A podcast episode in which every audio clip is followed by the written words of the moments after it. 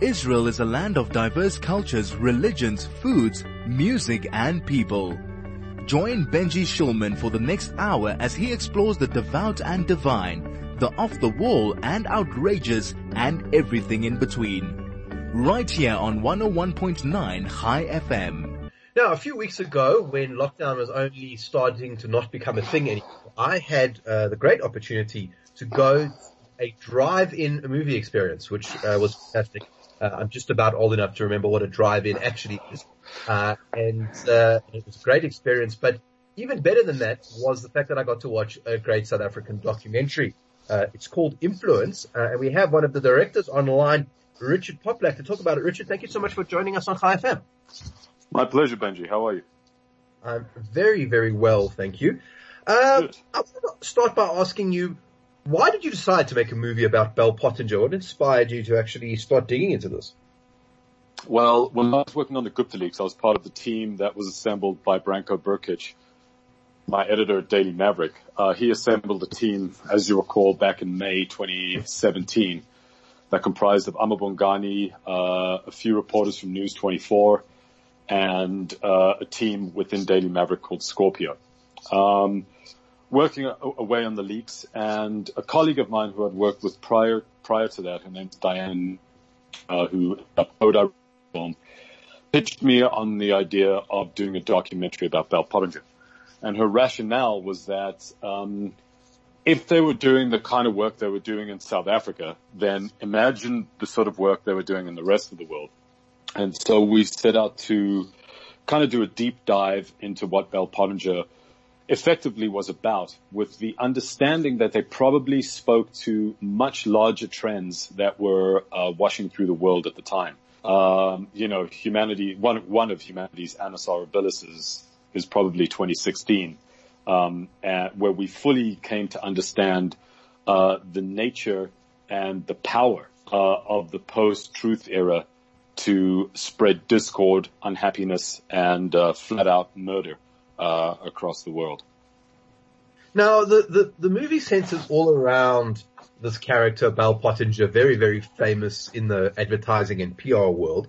Uh, uh, you, you actually got him to come and speak on the film. How, how did you do that? I mean, surely he must have understood that you, you guys were not doing a PR stunt for him.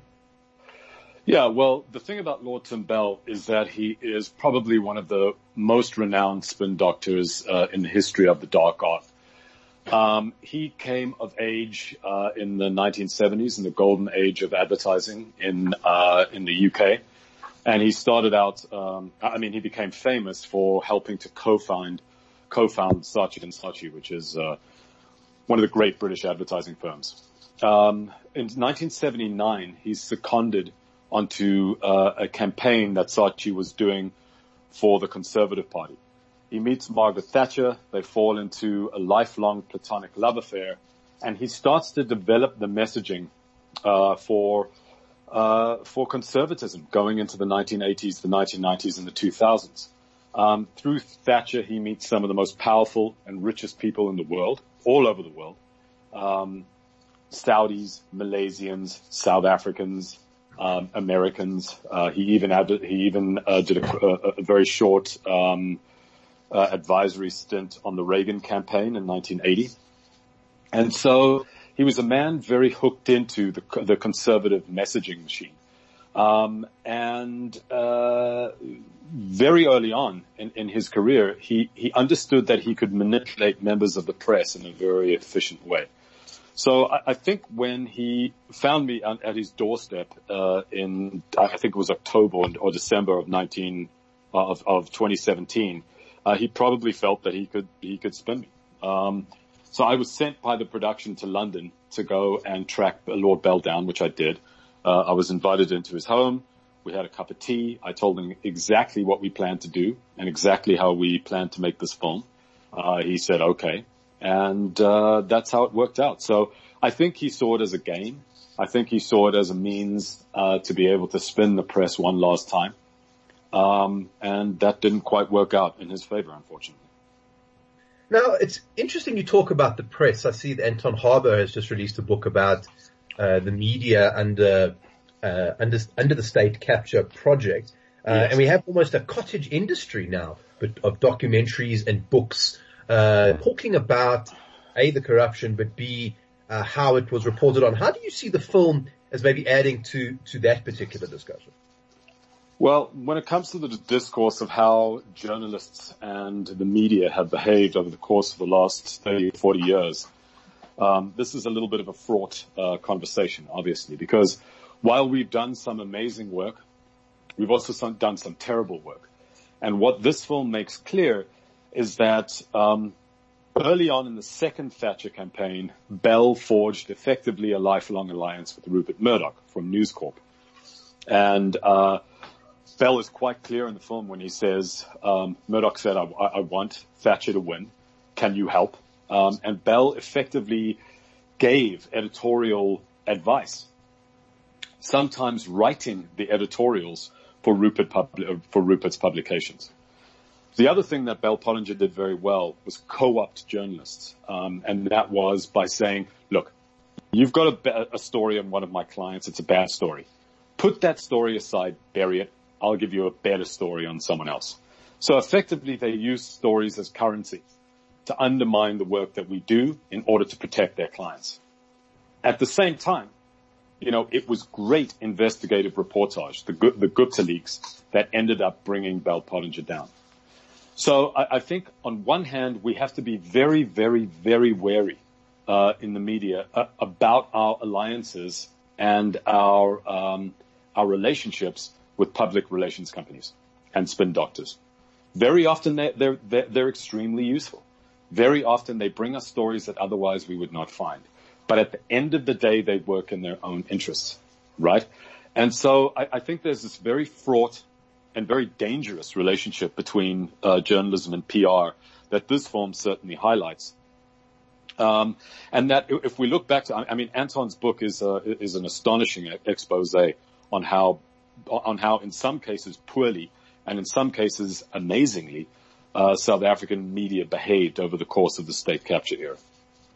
We're going to be talking a little bit more about that. We're speaking to Richard Poplak today. He is one of the directors of Influence, a documentary about Bell Pottinger. We're going to take a short break. We'll be back. This is the New Blue Review with Benji Shulman.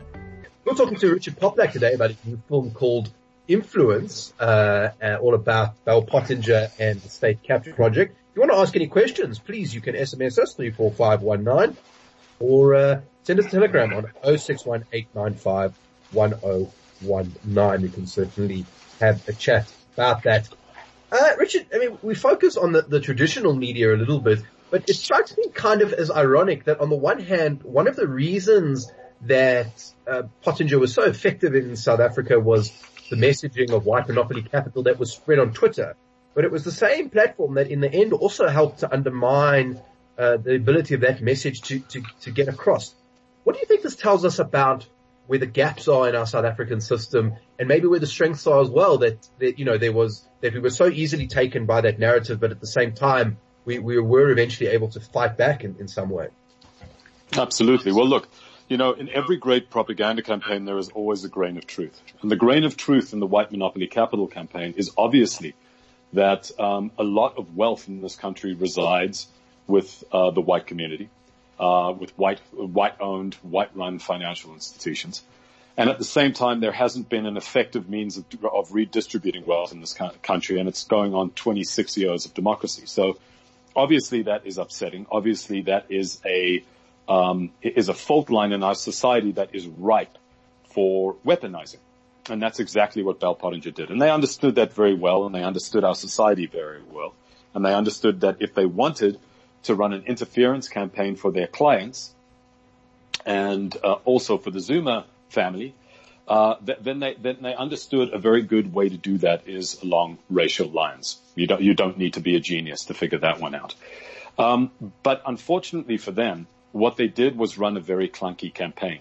And this is a warning to anyone, I think, who uh, decides to weaponize a, a social media campaign uh, for either good or evil. You have to be very, very, very good at it. And it's very, very hard to do. Um, mostly because there is um, a, a, sense, I, I, think, within communities of the fact that we're being manipulated.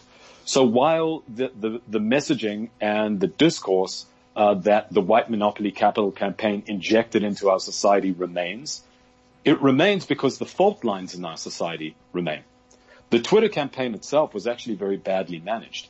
And I think when South Africans saw that and understood that, we were able to figure out a way to fight back very effectively and use um, the same tools that Bell Pottinger were using against us to destroy them.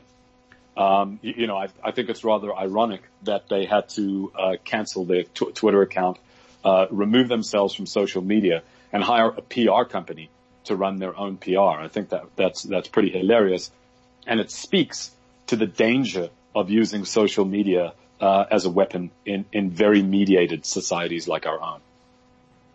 Do you expect with things like the Zondo Commission, uh, other you know other books that are being written on it? Uh, as I said, there's literally now a whole genre of of, of corruption books that South African uh, journalists mm-hmm. and authors have been writing on. Do you think we, we we're going to see more, or do we kind of more or less know what happened now?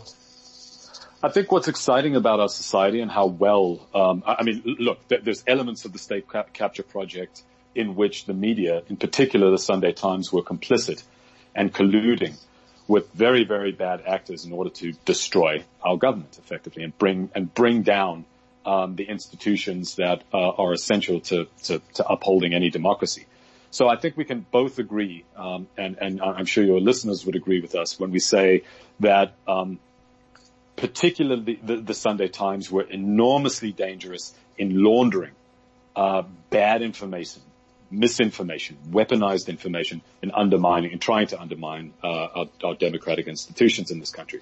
The flip side is that along with the Zondo Commission, uh, the Gupta leaks laid bare exactly how the state capture machine functioned.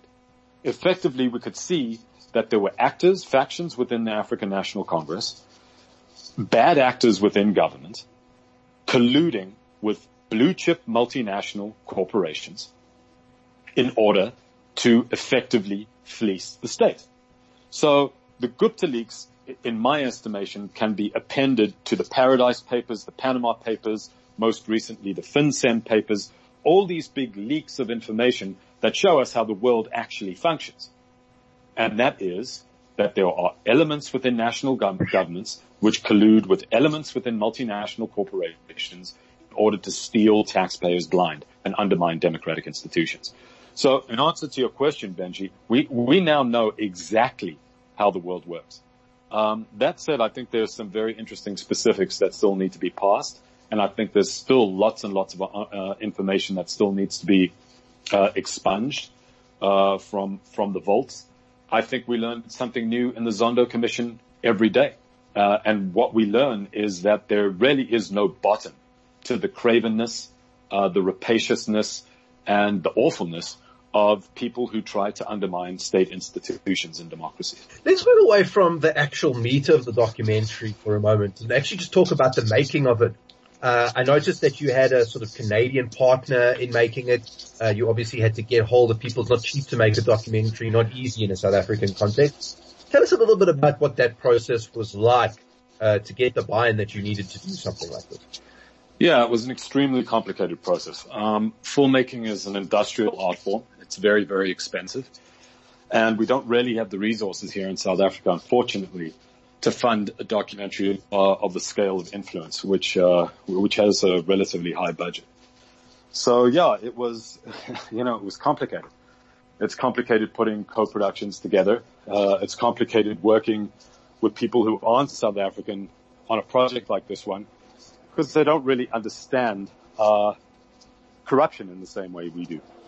So it was, uh, it was, it was, uh, you know, it was a difficult process, but we had very good producers um, Bob Moore in Canada, um, Neil Brunt here in South Africa. And so they managed the process very, very well, um, and, and sort of were able to smooth over the complexities quite nicely.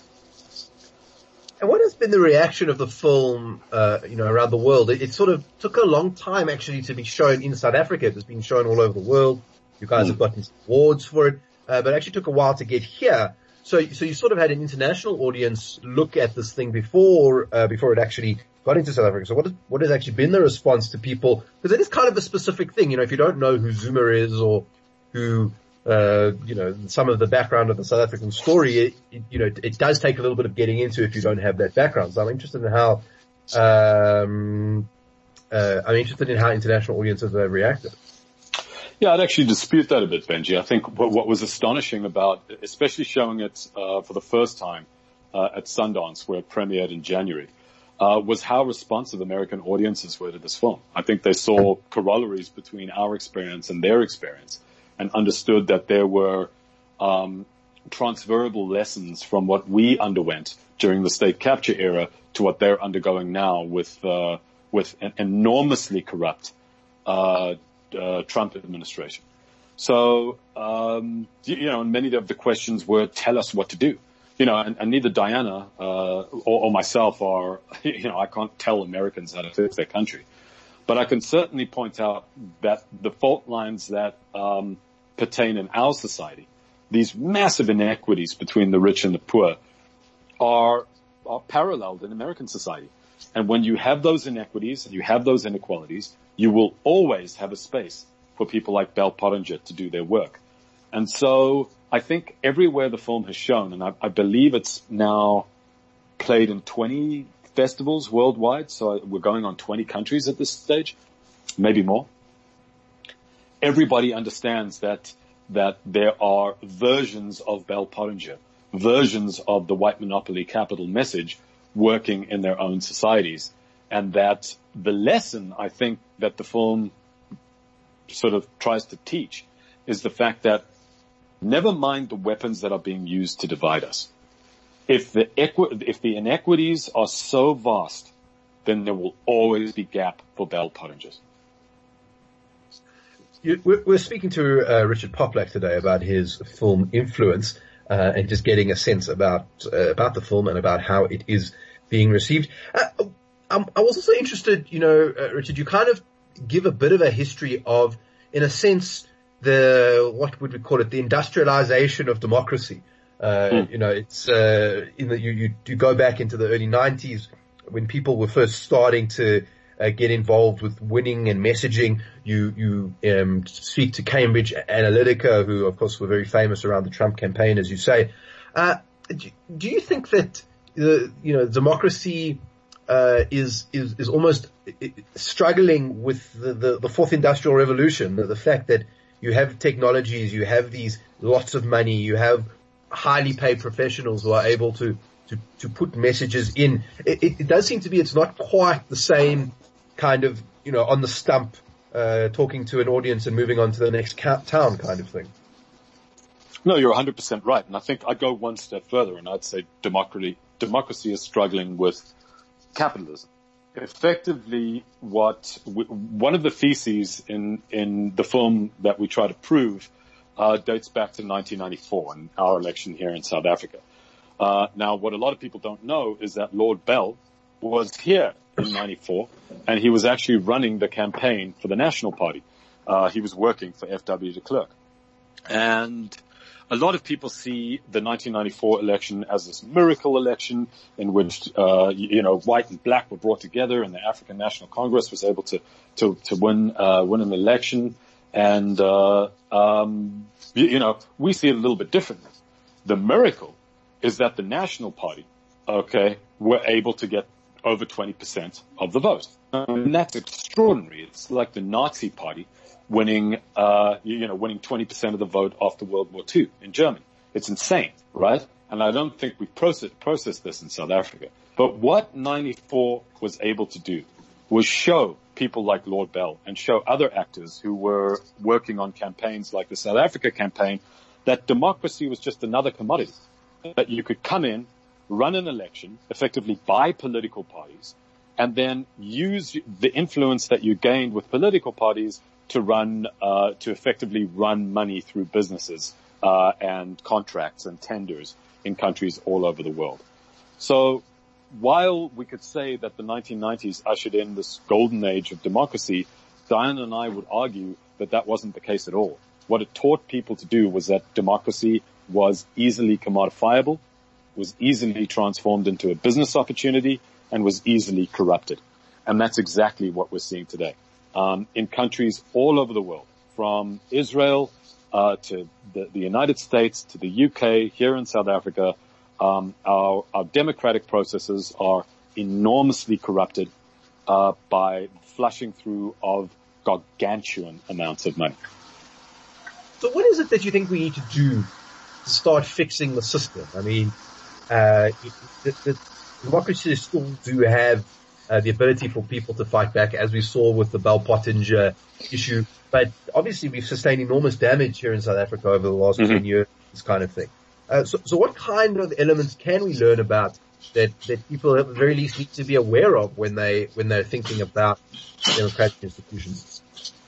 Well, I think the, the, the, the answer is in your question, and that is that um, what we need to do is de-emphasize the role that elections play uh, in, in, in democracies. In other words, that while it's enormously important who is in charge of our governments, th- this notion of having a, an ele- election here in South Africa every five years, in the United States every four years, um, or, or, every two or three when you're looking at municipal elections, uh, or or or, uh, or, or other smaller electoral processes. The issue is that we focus on elections. When effectively what you just said, we need to be awake all of the time.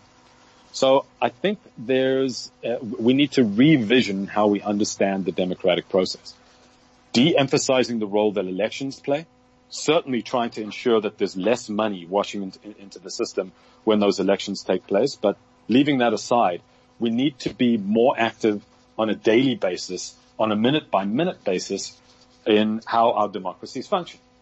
In other words, the price of freedom is vigilance we, we have to be involved all of the time in myriad different ways.